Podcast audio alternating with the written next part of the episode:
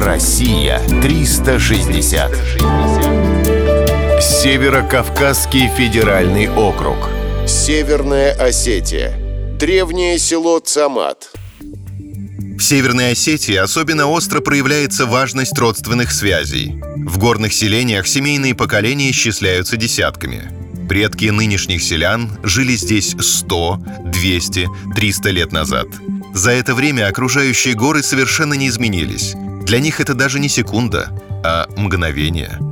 Зато меняются села. Некоторые остаются без жителей. К таковым относится древнее село Цамат в Алагирском ущелье. Точной даты его основания никто не знает.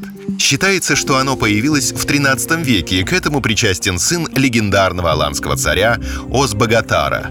К середине 19 века по местным меркам село стало крупным населенным пунктом.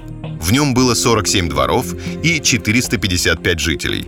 При этом в селе жили члены только двух семей – Кайтовых и Черчесовых.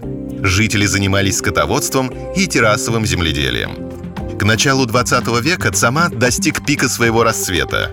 Число жителей перевалило за 700. По горным меркам это почти мегаполис. Действовала школа. В окрестных горах открыли серебряно-свинцовое месторождение. Беда пришла после революции – Сначала репрессии, а потом Великая Отечественная война оставили село практически без населения. Жизнь замерла. Сегодня в нем проживает всего два коренных жителя. Время в Цамаде остановилось около ста лет назад. О былом величии напоминают полуразрушенные фамильные башни Черчесовых и Кайтовых – они эффектно возвышаются на скале.